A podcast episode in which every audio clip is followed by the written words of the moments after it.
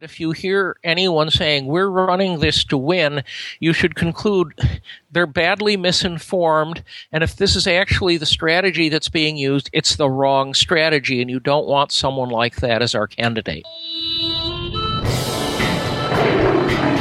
Welcome to the Lions of Liberty podcast. Here is your host, your guide, your shining beacon of liberty, Mark Clare.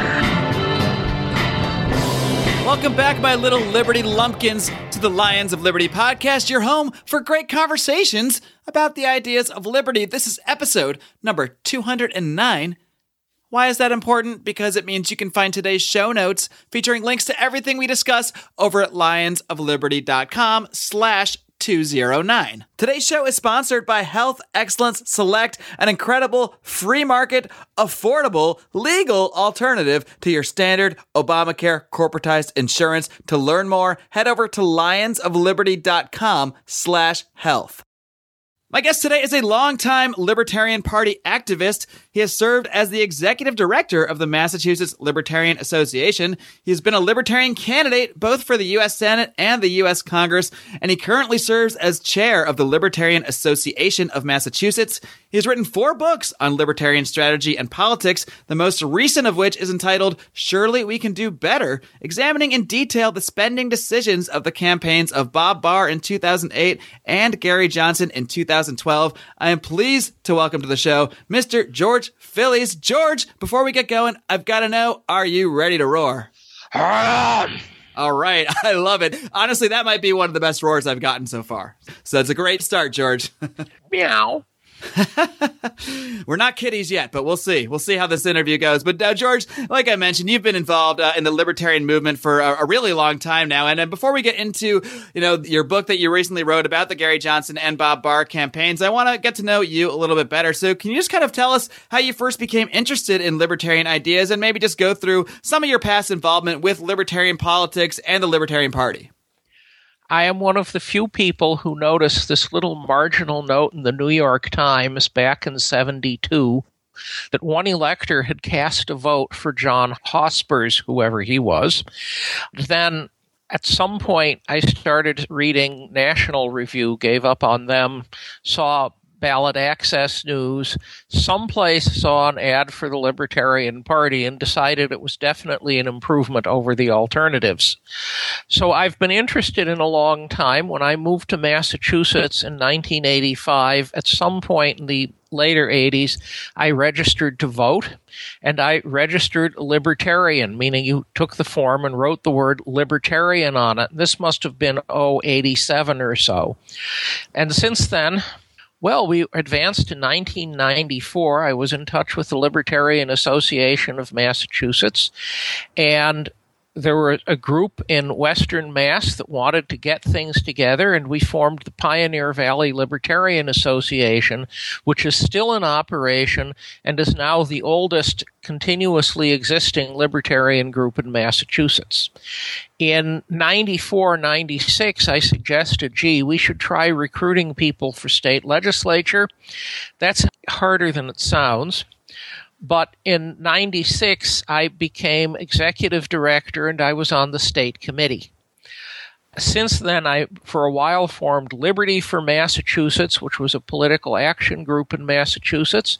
I've run repeatedly for national chair. The delegates made other decisions. I ran for president once and was on the ballot in New Hampshire. That was the decision of the New Hampshire Libertarian Party. They asked people to show up. I showed up. I asked for the nomination. They gave it to me. This was in 2008. Barr was also on the ballot there. Since then, I have, in fact, going back to 2000, I published a magazine. And first it was Let Freedom Ring, and now it's a Liberty for America. And it focuses on what libertarian politics is doing. Not issues, but how money is spent, who is running for office, that sort of thing. So that's sort of where I'm from. So you've certainly been around the libertarian block, I guess you might say. And I want to go back what you mentioned there a second ago, the 2008 campaign. So obviously, Bob Barr was elected by the delegates as the nominee in 2008. But in New Hampshire, they actually decided to put you on the ballot as well. Can you kind of describe how that all played out and why that decision was made? Were they just so unhappy with the decision of the national delegates that the state party sort of rebelled and said, well, we're going to put this guy up, too? The time sequence is actually a bit different. They had to do petitioning, and they needed the actual candidate name on the ballot. So in 2007, they invited candidates to show up and ask for the nomination. I showed, I think one or two other people did, but I don't remember who. And I made the case, and they said, okay, this is the good person to put on the ballot. They did all of the petitioning to get me and various congressional and other candidates on the ballot. I helped them with delivering the nominating papers and that sort of thing. I also did work helping them to generate big stock of lawn signs, not just for myself, but for the two congressional candidates. There would have been a candidate for governor and some other people. And we actually did campaigning. And then the National Party decided they were going to put Barr on the ballot, so they did the petitioning and put Barr on the ballot. That's really interesting. I didn't even know you. So you essentially had two libertarian candidates on the 2008 ballot in New Hampshire. Is that pretty much the end result of that? That was the end result of it. The Secretary of the State there said that if I had wanted to say so, he would have ruled that the second candidate, that was Barr, could not use the word libertarian. But that would have been tacky. Yeah, if you're trying to pile up votes, that might have been more impressive. But I didn't do that. All right. Well, we're going to get into the contents of your book. Surely We Can Do Better is the title. And obviously from the title, you think that we haven't done that great as a Libertarian Party in the last, at least, in recent history. So can you first just tell us why you took the time to create this book? What actually inspired you to, put this out there and kind of disclose some of the things that you found about the Gary Johnson and the Bob Barr campaign spending? It actually goes back to 96 and 2000. I wrote another book, Funding Liberty, on the two Harry Browne campaigns and how they spent their money. That was a bit disappointing. Browne did a better job than Barr or Johnson did. I wrote the Johnson book and added the Barr material because I had it, because it appeared to me that Johnson had run a campaign. We got to see how he runs campaigns. He runs campaigns very poorly, and if we recycle it, we can expect the same thing will happen. So we don't want to do that. So I wrote the campaign so delegates would be alerted to what they might be voting for. And you say in your book that national delegates of the Libertarian Party were misled as to the state of the finances of the Gary Johnson campaign back in 2012. So can you just delve into that a little bit? What were they told about the finances of the campaign, and how does that differ from the reality that later came out? Okay, campaign finances. Because you're running for president, you're legally required to file campaign finance reports with the Federal Election Commission. Johnson did this, and anyone, you just go on the internet, fec.gov, anyone can do it, and any delegate who did this would have looked up and found that at the end of March, which was the last report you could see, Johnson said he was about $152,000 in debt. However, you can file amended reports at later dates. If you miss something, something doesn't load up to the computer correctly. I had to do that once for one of my reports. And in early 2013 and again in 2015, Johnson filed those amended reports. And suddenly he wasn't in debt by $152,000. He was in debt by almost seven times as much, $1,780,000. And that doesn't count something the FEC audit revealed. He also had a deal with his campaign manager. If he got the nomination, he would owe a $300,000 win bonus to the campaign manager.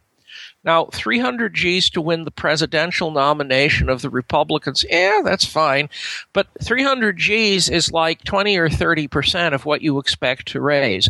So the answer is the delegates were given a completely wrong impression of how far Johnson was in debt. And like you said, that's the truth, because I'm not doing this interview with you to smear Gary Johnson or smear Bob Barr or anything like that. But, you know, these are facts that are out there and you've done research on them. So I do think that as you do, that it's important to get facts out there before people make a decision about who their nominee is. So I'm also curious how this Republican campaign ties in, because obviously Gary Johnson in 2012 first ran for president as a Republican, was quickly shut out of that process and turned to the Libertarian Party as an alternative. So how does the spending that went on during the Republican portion of that campaign, how does that tie into all of these numbers, all the debt and that sort of thing?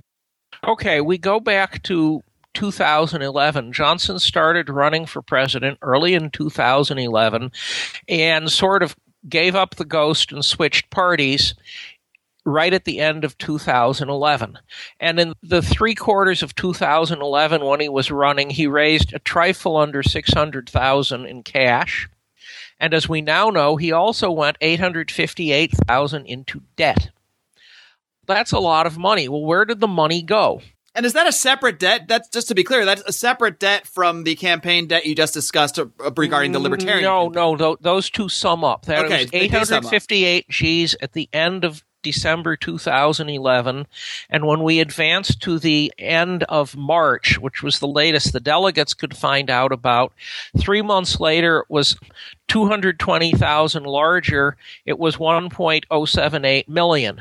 So that Republican debt was rolled into the Libertarian nomination debt, basically? Yes, that's how it legally works. If you switch parties, it's the same campaign committee. Interesting, okay. However, of that, G, $1.4 million he raised and went into debt while he was a Republican. Well, you know, as a Republican, he runs up huge debts, just like George W. Bush did. He actually spent $240,000 on anything other than staff salaries, and that included signs, outreach, and buried in there was media, that is, broadcast media, which was under $1,000. Now, I ran for Congress in 1998. My media budget was bigger than his media budget, and I didn't have any $578,000 in campaign donations. That's one of the reasons why his campaign sort of crashed. Namely, he was spending the money, but it wasn't doing anything that you would think would be very effective. The other peculiar thing, remember that win bonus I mentioned? The contract on that was signed in October 2011.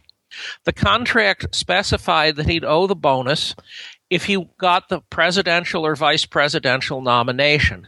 Now, okay, that's fine, but the contract doesn't say the Republican presidential nomination. It says of any party. And so he appears already to have been looking ahead to jumping parties over to us. And that's what he did.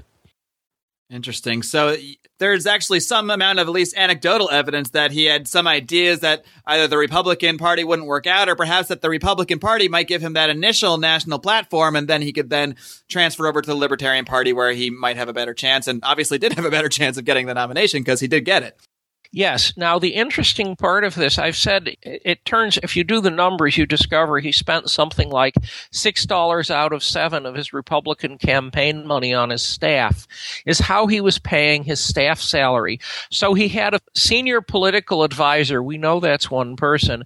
And for 50 hours in October, he paid that person $16,250, which is $325 an hour as an hourly rate. And he had creative advertising where he was paying $225 an hour, press relations $110 an hour, management at $95 or $125 an hour, and then there was something called outside subcontracts, which I have recently learned were outside political consultants, where he forked over another 10 G's. Now, there are some people who say, well, yeah, it was 60 hours, but it wasn't 60 hours for one person. It was a team. So it really wasn't one person getting $225 an hour. You didn't say that I believed that or not, but it was some lower rate and more people. Nonetheless, there was apparently this huge campaign staff. I've seen Johnson claim that at one point it was 29 people, and that was eating up all the money. You can't run a campaign that way, and that's one of the reasons the Republicans dumped him. No campaign. Something else that ties into this, which it's kind of confusing, but I know you'll be able to explain it to everybody. So Gary Johnson actually took presidential matching funds in 2012. And at the end of the day, that move actually ended up costing his campaign money. So can you kind of detail how that played out? Okay. Presidential campaign matching funds can cover your expenses for the primary election. In order to get them, you have to raise $100,000 spread evenly over 20 states. And then for all of the eligible money you raise, meaning no more than $250 per donor is eligible, the federal government will give you a welfare check that matches the money you raised. Well, you had to work for it. It isn't quite welfare. So Johnson, through this path, raised a bit over $600,000. There's then, if you take this, they have to do an audit. That's required. So he went through the audit, which doesn't say anything was wrong when they did the audit, just says you have to be audited, so you took the money. And they concluded he had not been paid more than he was owed by the federal government. But they also concluded that, gee, where did he spend the money? Because there's a rule you can only spend the matching funds on things that are you're allowed to spend it on. And they concluded that he'd spent about half the money not on allowed purposes. There was then a back and forth between his campaign and their legal support in D.C. and other groups as to whether he owed the money or not. One of the complications, which I'd heard about at the time and seen, was that if you read his fundraisers in summer of 2012, when he was the presidential candidate, the fundraisers said the money could be used for his primary election expenses. And therefore, said they, well, this really gets complicated. But the net result was they said, you spent $330,000 not on allowed purposes, you have to pay it back, meaning he was left with a shade under 300 G's that he was allowed to keep. In order to hang on to the $300,000 and defend his claim on the $600,000, he spent over $300,000. And this included attorneys, it included large amounts of money for lining up and records and all sorts of things. And the net result was that the money he spent to keep the $300,000 was larger than the amount he was allowed to keep. Of course, there's a complication here. We're currently at the stage where the FEC has legally ruled you owe us, I believe it's $334,000, it's something like that, dollars, pay up. The pay up can either be paid by his campaign committee, which has no cash, or the candidate personally. The candidate does have the cash, but is subject to appeals, and we won't know where the appeals are going until early May, because he's allowed to appeal either to the FEC or to the court system. So this should be known, by the time that the Libertarian Convention rolls around then, is that? It should be known, and it's possible to find it on the FEC website. You do a search for Gary Johnson and look for the word audit, and this big list of things that will come out when you do a search on the FEC website. It's a very nice website, very helpful, by the way. After all, it's written to be easy to be used by politicians and newspaper reporters. So it's got to be pretty simple, huh? It has to be clear. Otherwise, everyone gets angry at the FEC, and they don't want that. Having said that, there's one little bit. You see, when I ran in 2008, I considered looking at what do I think of taking campaign matching funds? Well, the first answer is that most of the party has always agreed that taking matching funds, political welfare, was immoral. It was accepting stolen money, tax dollars, and no candidate could possibly do it. And Harry Browne talked about it, and there was then a great ruckus at the National Convention, and he said he wouldn't. Johnson just went ahead and took the money, and may have lost money as a result on the deal. But when I looked at it, there was one key feature. If your campaign owes money back and they don't have the money, you are personally liable for the differences. There have been other campaigns that were asked for chunks of change, but on a percentage basis, they were much smaller. I think it was the Biden campaign that took $13 million and was asked for $2 million back, but that's $1.06. This is more than half. So that's where it went. So at the end of the day, the Gary Johnson campaign of 2012 finished in about $1.5 million in debt. So what actually happened to that debt? I mean, has it been paid back? Are there still creditors owed money? I mean, and how does that relate to the 2016 campaign? Or are they completely separate legal entities when it comes to the debt? Okay, point one, Gary Johnson 2012 and Gary Johnson 2016 and Gary Johnson, the tall guy, are three distinct legal entities. Debts of the 2012 campaign are not owed by the 2016 campaign. If you give the 2016 campaign money, it will not go to those debts. However, having said that's the relationship between them, the other answer on what happens to the debt is, well, Gary Johnson 2012 is a corporation. It can go bankrupt, so to speak, but the process is not title chapter this or chapter that, because there's this rule. Political campaigns cannot accept corporate campaign donations. This came up when Bobby Kennedy was shot. His campaign was deeply in debt, and the question was, well, I think it was American Airlines, we're owed 300 Gs. Can we just cancel it? And the answer is no. There is a legal process you have to go through. And the legal process is you list all the people to whom you owe money. You propose what you're going to do with each of the debts. And the Federal Election Commission has to agree to this. When last I looked a couple of days ago, the FEC, they'd put in a first filing. The FEC said, no, there's some problems here. You have to fix this. They submitted a second filing. The FEC has not indicated if they'll accept it or not. Now, what is happening is there are 9 debtors. 5 of them have said they will simply swallow the debt.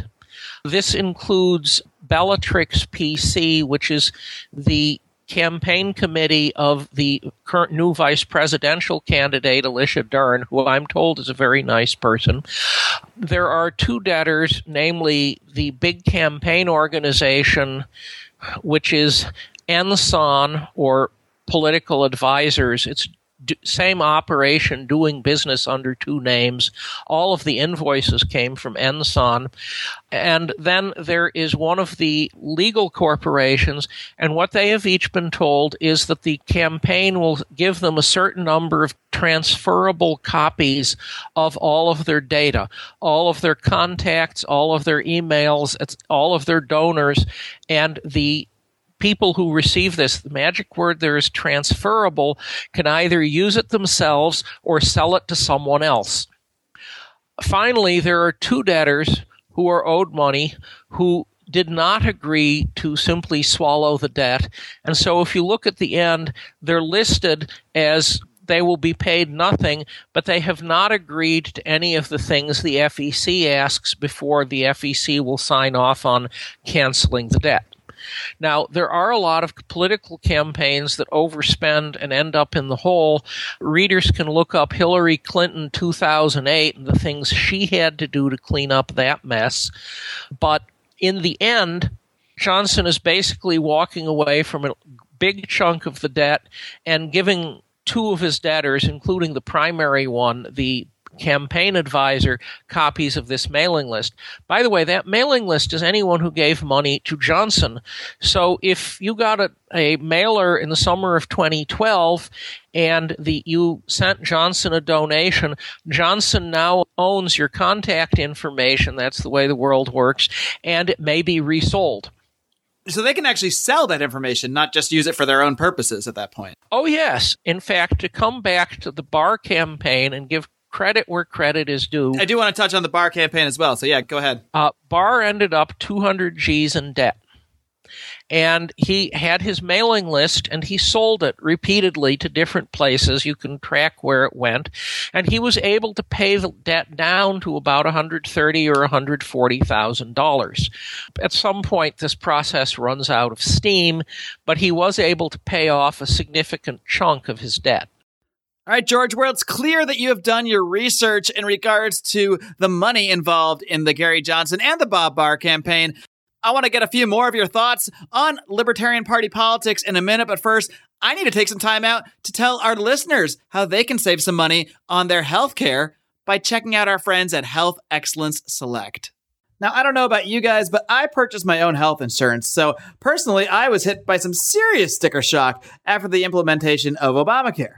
My deductible more than doubled, my premium shot through the roof, and I'm just sitting here thinking, what am I actually getting for this? I'm a healthy guy. I don't go to the doctor. I really hadn't even been to a doctor for any major medical problem in years and years and years.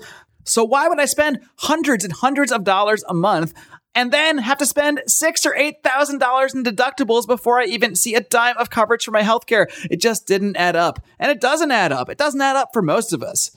But luckily, there is an alternative out there now. It's an alternative known as health sharing. And health sharing is simply awesome.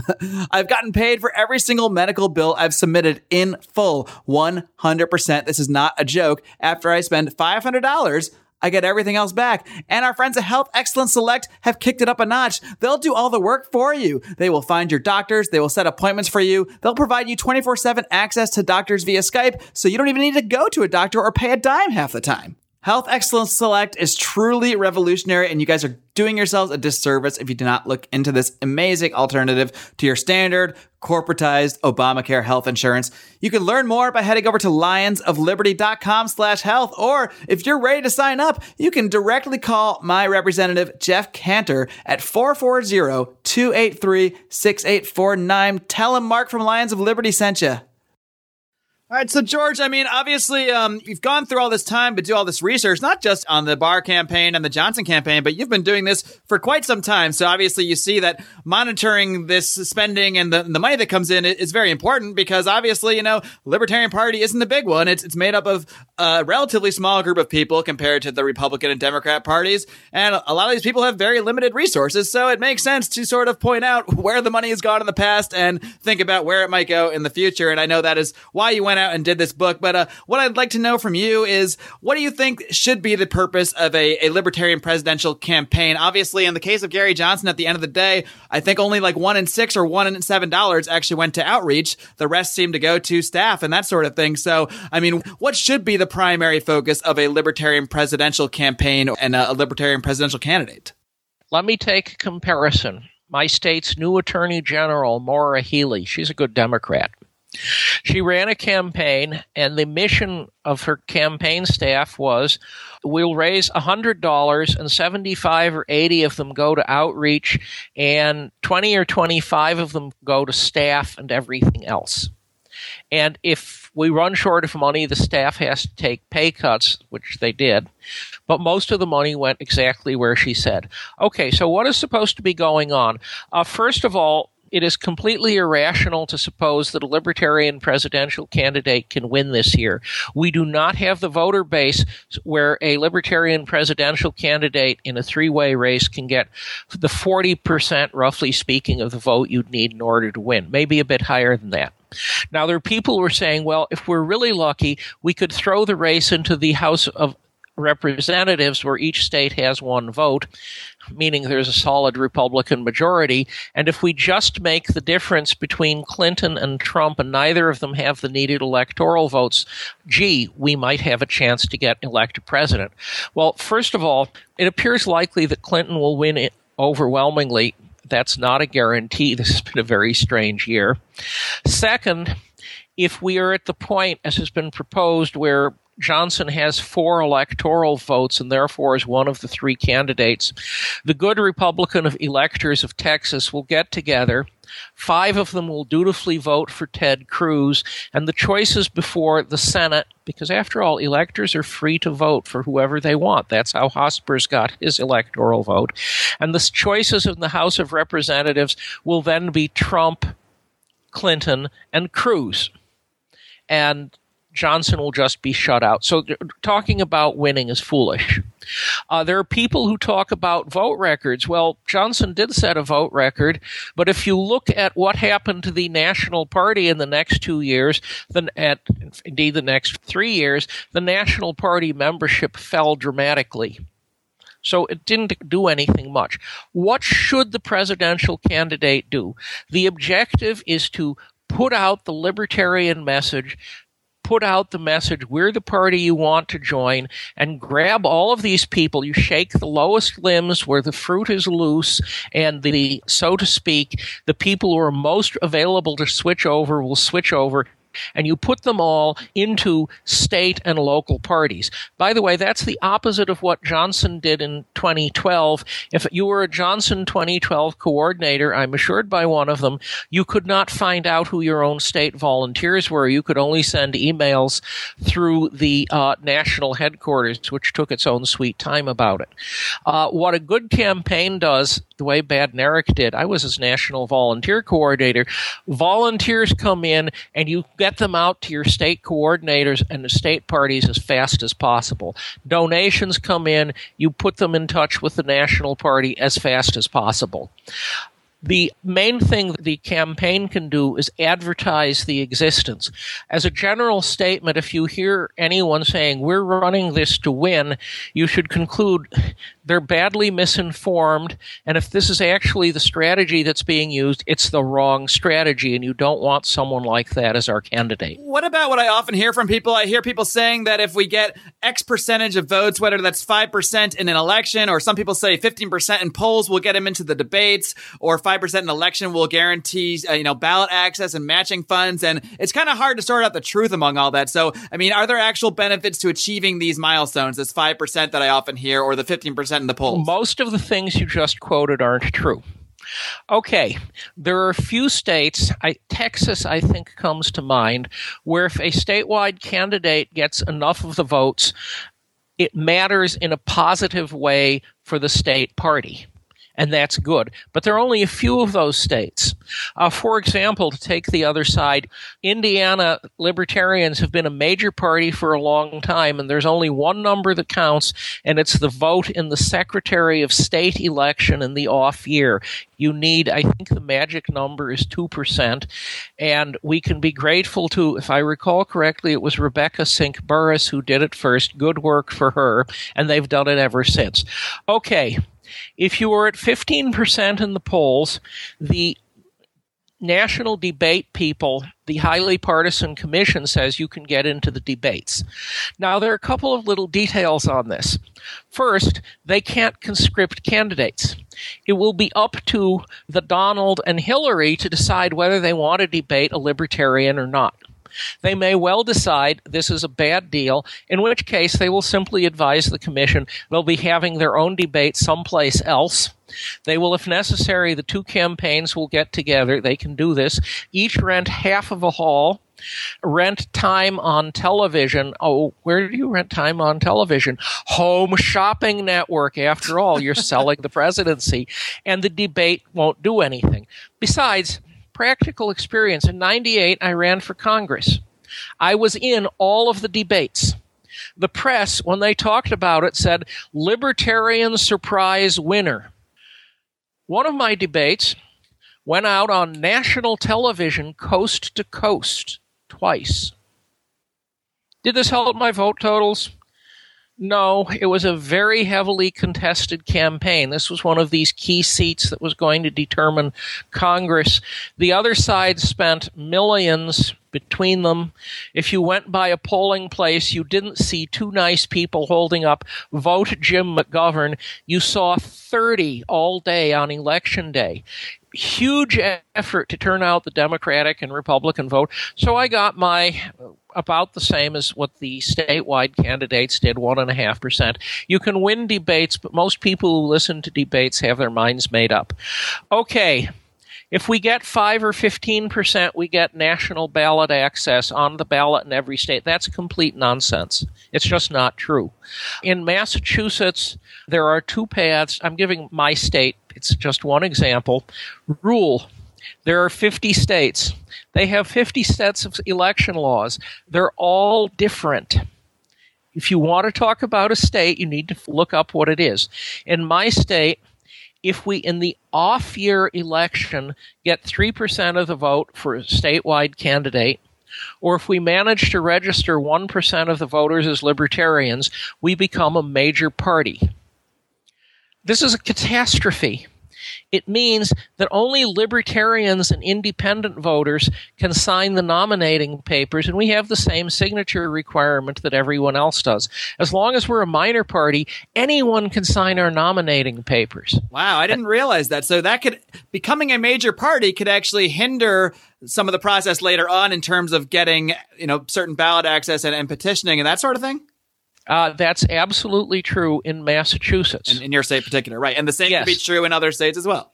Other states have other issues. In Massachusetts, if you are a major party, you must have a primary, and this means that one of your opposing candidates, like the Democrat, can run a sticker, what the rest of the world calls a write-in campaign, in your primary to knock you off the ballot. It's been done.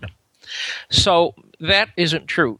Now, there is something that is true. If you get 5% of the vote, in the next election, you can get presidential campaign matching funds. However, historically, most libertarians have said that taking matching funds is welfare, it's immoral, it's contrary to the statement of principles, it's taking stolen money, and no honest candidate would do it. When Johnson did it, he said all of his matching funds would be used to pay off his Republican campaign debt, which is sort of numerically true, and none of his summer libertarian donations would be used to pay off his Republican campaign debt, and that is not consistent with his campaign filings. In any event, if I'm running in 2020 and we get 5% this year, I could take campaign matching funds, but there's this little detail. If we take too much and we have to do payback, the campaign is liable, and if the campaign can't pay it back, the candidate is liable personally. Well, that's fine if you're Mitt Romney or Donald Trump or George Soros, if he's eligible. Warren Buffett, he's eligible. But if you're me, I don't care to be hit with $500,000 bill. I am entirely wealthy enough to pay $500,000, but I for sure would not like to do so. So most of these, if we do well, magic things will happen, are not true. And that does seem to be the primary, or at least one of the primary arguments that I've heard for the Gary Johnson campaign out there. So, George, I do appreciate you really coming on the show and breaking all this down for us. I know you have a lot of experience in the party and in politics in general, so I certainly respect your take on things, and I was glad to have you on here to break all this down for us. And before I let you go, why don't you just do a quick run-through of where people can find this book as well as your other works. I know you're basically trying to give this book away as much as you can, so if you could just break all that down and feel free to promote anything else you've got going on. Okay, I have 4 books on politics. You can go on Amazon.com and search for Books by George Phillies, or go on Kindle, and you can find Surely We Can Do Better, that's my current book, Funding Liberty, that's my book on the 2016 campaign, and you can also find Libertarian Renaissance, which basically says what libertarians should be doing on a national scale. You can find it at Amazon.com, and just as well, maybe even better, you can go to Smashwords, one word, Smashwords.com, and you can download the books in as many formats as you want. All right, George Phillies, once again, thank you for coming on the show, and good luck with everything else that you've got going on. I hope you stay an important voice in the Libertarian Party and libertarian politics going forward. Thank you very much for your kind words, and have a great day. Thanks, George. Bye. All right, folks, I hope you enjoyed my discussion today with Mr. George Phillies, who has been around the Libertarian Party for a very long time, and I certainly find his observations to be valuable. Now, I know a criticism that I'll get from this interview is that George Phillies just has it out for Gary Johnson. He's been putting this book out there because he wants to take down the Johnson campaign, and I'm not going to pretend I think George Phillies is a Gary Johnson guy, but by all accounts, he is doing some objective work here by looking at these finances, by trying to see where this money went, and by trying to account for it. And with other libertarian candidates that are running, it's just not possible to do this kind of work because they have not run a campaign already. However, we do have someone running in Gary Johnson that has already run a libertarian campaign, and we have seen the results of that. He did get a very high vote total for a libertarian, but we have to think about the larger term impacts. Did it grow the Libertarian Party? Did more people get turned on to the ideas of liberty? I don't know how to really objectively look at that, but we can objectively look at how much money was put towards those outreach efforts as opposed to how much was spent on other things, whether they are debt, whether they are campaign staff, or what have you. And now Gary Johnson, as I mentioned, is one guy I've been trying desperately to get on this program. I've interviewed most of the top libertarian candidates. I'll link to those discussions in the show notes for the show, lionsofliberty.com/209. I'm trying to present as broad a picture as I can of all these candidates, both on what they believe, what they represent, and what they've done. Now, in the case of Gary Johnson, like I said, he's the only one we have a record of what he's already done as a libertarian candidate. So I frankly think it's a very valid thing to take a look at. Now, I'd be happy to have Governor Johnson give his side of this and explain, why he is still a great candidate, why he is the guy that the Libertarian Party should put forward once again. So if you want to hear Gary Johnson interviewed by Mark Clare, well, there's one thing you should do, and that's tell him, whether it's tweeting to him, sending emails to his campaign, because I really want Gary Johnson to get the opportunity to present himself directly to libertarians. Now, we've seen him on CNN. He's been on mainstream media, and people tout this as a reason that he'd be a great candidate because he can garner this media attention. But first, we also have to talk to the libertarians, and you got to present your case to libertarians. Now, of course, he's been doing this all over the country. He's been going to every single libertarian state convention, so I'm not certainly trying to argue that because Gary Johnson has not come on Lions of Liberty that he is somehow not attempting to sell himself to libertarians. Of course, he's doing that every day. But I certainly would love to provide, I guess, the Lions of Liberty perspective. So, hey, if you have a connection to Gary Johnson, if you want to reach out to him, by all means, I encourage you to do so. I encourage you to engage in this conversation with us as well. You can do that by coming over to our private Facebook group. That's the Lions of Liberty Forum. You can find that by typing Lions of Liberty Forum right there in your little search bar on Facebook. Of course, we will also link to that group in the show notes for today's show, which can again be found at lionsofliberty.com/209. If you are a fan of the conversations you hear on this program, I highly, highly encourage you to hit that subscribe button on iTunes, on Stitcher Radio, and please leave us a 5-star rating and a great review, because that is one very, very, very easy method you can utilize to help grow the show, to get it in front of more people, to get the ideas of liberty in more of those earbuds out there, because without my passionate fan base spreading this show around, it ain't gonna grow. You guys are all I got. I spend all my time making the show. I need you guys to help spread it around there and keep this conversation going. Now, next week, guys, I've got another libertarian candidate. Now, I've interviewed many of the presidential candidates, but this coming Monday, I will be interviewing a candidate for the vice presidential position, the vice presidential nomination of the Libertarian Party. I'll be speaking with Miss Alicia Dern, a very interesting lady. So don't forget to tune in to that on Monday. And before that, this coming Friday, we've got another edition of John Odermatt's Felony Friday, a weekly look at the broken criminal justice system. There is just no shortage of great content here at Lions of Liberty. The podcast is published every single Monday and Wednesday. And of course, Felony Friday on Fridays. You just can't get enough, I know. Until next time, guys. Live long and live free.